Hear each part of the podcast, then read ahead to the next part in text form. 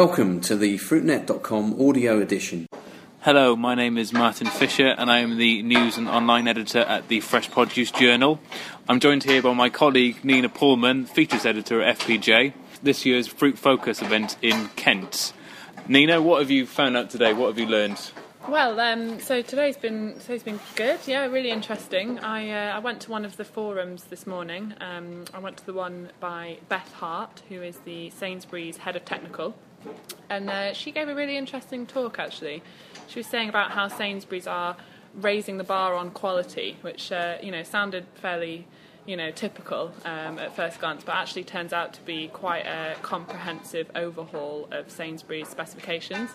Um, so who knows what, what that will actually mean for suppliers? But she, she sounded like she was saying that um, you know specifications are going to be quite a lot stricter on quality. Um, you know, Sainsbury's are obviously competing in a very difficult uh, environment, as all the retailers are, and mm-hmm. their new strategy. Um, Beth was saying, um, you know, since Mike Coupe's been in, their new strategy is to, you know, refocus on the customer, and the way they're doing that is is by improving the quality. Um, so, so for suppliers, that seems to mean, you know, an increased focus on specifications. She wants to sort of step back, look at the whole fixture uh, on what, what's on the shelf, and, and basically, you know, make sure the product is meeting the needs of the, the customer. Um, so yeah, that, that was fairly interesting, and I'm sure you know Sainsbury's suppliers are, already already aware of this. Um, yeah, it's quite quite a big quite a big job. And the other thing that came up was um, the issue of customer complaints. Um, Hart was pointing out that they get a lot of complaints this time of year, you know, various things to do with um, strawberry quality.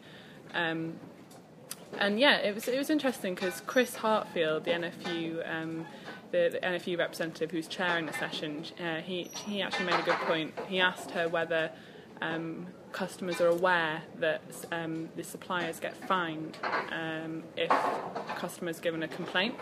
Um, and she said no, they, they weren't aware of that. And, and she also said that they are currently under investigation by the Groceries Code adjudicator for this issue. So it's obviously an ongoing issue. She couldn't say anything else about it, um, but she said there would be an announcement in the upcoming weeks um, about this. So yeah, that, that was a, that was an interesting point, and she wouldn't elaborate on that topic. She wouldn't say how much suppliers get fined and whether that um, whether that's different across different categories or products. Um, but yeah, it should be an interesting one to follow, I think. Yeah, absolutely. I mean, the Conservatives in their manifesto before the election, they promised to back her all the way. And so if Christine goes to them and says, you know, I want to do this, I want to do that, I want to increase the areas that I cover, then you can imagine more cases like this possibly coming to the fore. Yeah. Um, and this could really set a precedent. Yeah, definitely. I guess. Yeah, and it's uh, only good news. I, I, know I was speaking to somebody else from the NFU after the forum, and um, you know, she was saying about how it can, you know, it's not it's not a huge fine, but it is fairly significant, and it's not across the board. It's not not all retailers have this fine. So obviously that that's an area that needs to be looked at, and um, that that seems to be what's happening. Yeah. Absolutely. We, we, we started the day off today, Fruit Focus, early. It's been very windy but dry nonetheless.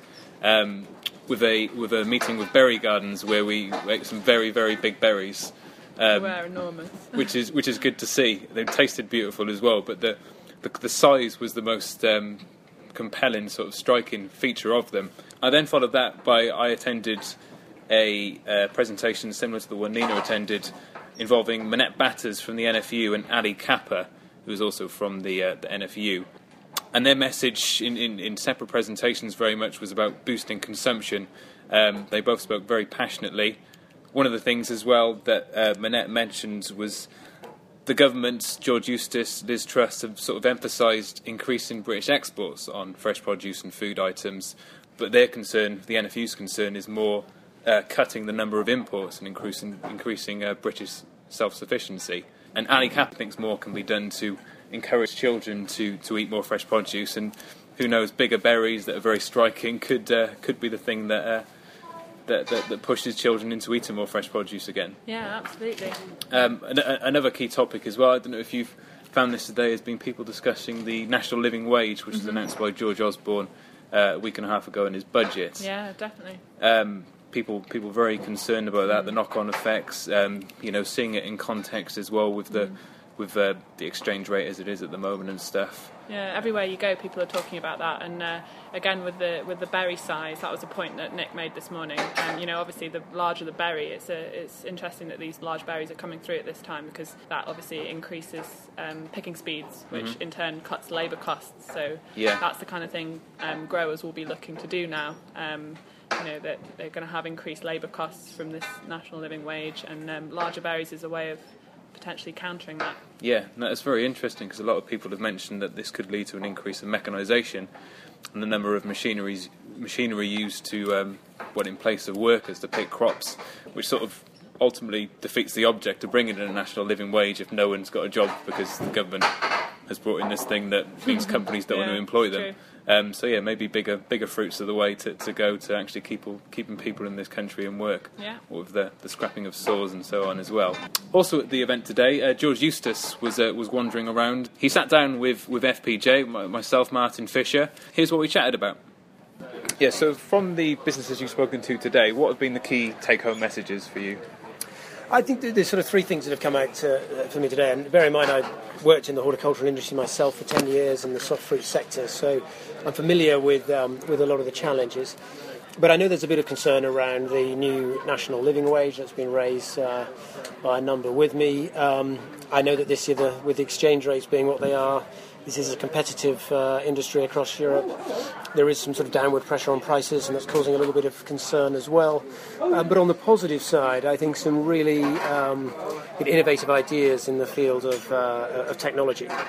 And so, some discussions about how we can make it easier uh, for off label approvals or minor uses approvals in the horticulture sector, which I think are really important, and whether we can uh, work more collaboratively with other competent authorities in other EU member states to um, ensure that we can process those minor uses, uh, minor use authorisations more quickly. It's something I'm quite interested in pursuing. Mm-hmm. Going back to one of your first points about the national living wage, what would you say to businesses who've got fears over this that's coming in next year? I think the two things I'd say is that the national living wage is only going to apply to people over 25. So the first thing is uh, quite a lot of the temporary casual labour in horticulture is, uh, is student labour, and so uh, it doesn't apply uh, in that case. Um, and the other thing is, um, the, the, reality is that people who are uh, in this sector, many of them would, would be learning, earning well above the national minimum wage at the moment. So um, I think it's uh, it's wrong to suggest that people who work in this sector, even on a temporary or casual basis, are not earning um, uh, you know, good good salaries. At the moment, you're getting quite a lot, particularly on piece rates. If they're good at it, they actually find that they can earn quite high wages. So I think it's a it's a concern that I've I've heard, and so um, I'm going to reflect on. But I do um, I think that fundamentally, um, you know, the, the, the approach is right. You know what what George Osborne is trying to do is to get to a system where rather than taxing companies lots of money, underpaying staff, and then paying those staff tax credits by government in a, uh, a very convoluted um, money go round, it's better to try to evolve to a situation where you're not taxing the companies in the first place so they keep more of their money but expect them to pay their staff enough to live on, and then don't tax those staff as much and don't give them their money back uh, through tax credits. So we've ended up with a very, very complicated system that's got lots of uh, you know, perverse disincentives to work, and we do need to try to move to a system where we have lower taxes, um, but you know, um, a living wage paid to people. So I think that the thrust of government policy on this has got to be right. Um, but I'm, I'm, you know, alive to the concerns that industry's raised. Mm, and I suppose some of those concerns come in the context of as you mentioned earlier on, downward price pressures. What, what, does the government make of the supermarket price war going on at the moment? It's certainly causing uh, pressure for a number of uh, sectors, but I think uh, as well we've got the difficulties in the eurozone means that the euro is currently weak, and that does, uh, in the case, for instance, of soft fruit and even top fruit, um, lead to quite a bit of pressure, uh, competitive pressure from the Netherlands in particular, uh, and when it comes to top fruit, obviously from France. So I think the the uh, sterling euro exchange rate is is a factor, but these things are always short term, and in fact, in the last few years, probably the industry's done quite well by having a uh, a relatively um, you know weak pound against the euro. So um, it does go in cycles, but I do appreciate that it's causing a bit of pressure at the moment. Mm-hmm. Potentially got a five-year um, stint as, as, farming minister. What are your priorities to help the UK fresh produce industry? Well, I'm uh, coming from this sector, really passionate about uh, the fresh produce industry and one of the things I want to do is to make sure that we, we have got a, a, food and farming strategy that we're working on. We had a meeting last week. Uh, we really want to look at how we can uh, attract new entrants to this industry and make sure that we have more apprenticeships and get more people choosing uh, food and farming as a career choice. Uh, we want to do more by way of technology. We've got our agri-tech strategy that's supporting a number of really innovative projects in horticulture, and we want to do more of that. Uh, so we, we want to look at how we can use technology to enhance our competitiveness and improve plant breeding techniques, for instance. And finally, I'm just interested in, uh, on the market side, both in some sectors to open up uh, new export markets so that we can uh, sell our produce abroad, uh, but probably more relevant for the soft fruit industry and top fruit industry is uh, import displacement. So I'd like us to be producing more uh, of the uh, fresh fruit that we want in this country. Uh, and also working with other departments like the Department for Health to uh, promote um, you know, consumer uptake of fruit. We know uh, that there's significant health benefits to uh, eating fruit. There's a number of initiatives that the Department for Health are pursuing, um, trying to get schools and children in particular to get used to eating more fruit early. And I think the um, the presentation actually from Ali uh, Capper in the uh, in the in the, in the uh, meeting earlier was, was quite interesting in that regard. Yeah, absolutely. Um, going back briefly to exports, what um, fruit and vegetable items do you think have most potential to succeed on this front? Well, in um, I, I, the one in, in the fruit sector uh, where we are doing some exports and where they've doubled since 2010 is in top fruit. So, mm-hmm. whereas uh, uh, you know apples in particular is one area where I think uh, we're using better varieties now, uh, they're internationally more competitive, and we're able to, for the first time, start seeing a growth in uh, apple exports. And uh, we're nowhere near self sufficient in apples, we only produce about a third of what we uh, eat here, but that's up quite significantly on where it was uh, just a decade, 15 years ago. Mm. And we've seen our exports double since 2010, so I think there are potentially opportunities, particularly when we come to top fruit. Uh, I think in soft fruit it's going to remain because it's a perishable product and because uh, typically prices here in the UK tend to be stronger than in other um, you know, competitive markets in Europe. It's probably likely to remain predominantly a story of import displacement. But there's been, again, some good success stories there. We've gone uh, from the low point 20 years ago to uh, being only about 50% self-sufficient in uh, in strawberries to now back up to 70%. And I think really uh, innovative changes in production techniques, the introduction of tabletop production, the fact that most of it now is uh, grown under protection, uh, has seen some really um, fantastic changes. I mean, apricots has come out of nowhere. No one had even talked or thought that we could grow apricots in this country until a few years ago. And uh, just in this last year, we've seen a six-fold increase in apricot production in, in uh, here in England. So it's, uh, there's some exciting developments going on in the soft fruit sector. Mm-hmm. Um, speaking of soft fruit, would you grow GM strawberries on your family farm? Um, we, I think when it comes to GM, uh, we just have to get across this fact that it's uh, this is a new plant breeding technology.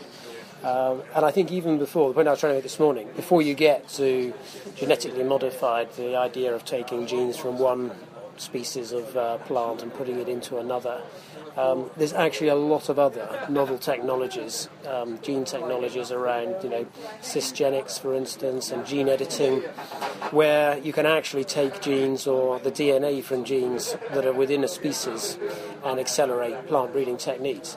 And to me, that's not far removed at all from traditional mutagenesis, where you would submit genes to um, radiation, for instance, to, to get them to mutate.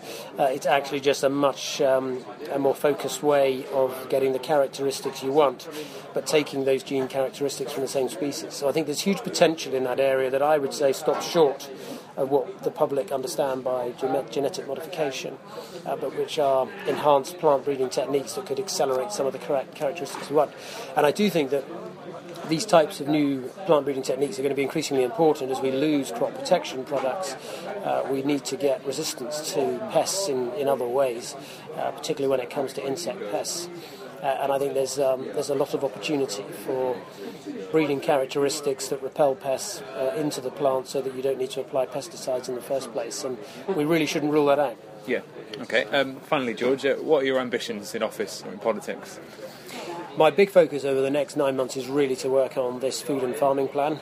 But I don't want that plan to be the end, I want it to be the beginning of something. So, in that plan, we're going to have key milestones, key objectives, uh, key things that we want to deliver both as a government in terms of where we focus our funding and our priorities, but also in terms of the industry, in terms of the work they need to do to attract new people to the industry, create new apprenticeships, and also take forward the research and innovation. So uh, I would like. It's great to be back in this uh, job. I've been doing it now for two years. Uh, after two years, you really get familiar with some of the issues, and I really want to to, to see a, a, leap forward in the competitiveness of this industry and, um, and, and really invest in the kind of technology that's going to make us world beating. Yeah. Okay, George Eustice, thank you very much. All right. Okay. Thanks very much. And that was DEFRA Farming Minister George Eustice speaking at the Fruit Focus event in Kent. That's all we've got time for today. My thanks to Nina. We'll be back in the near future with more FPJ podcasts. In the meantime, you can keep up to date with all the news from the sector online and in our fortnightly magazine.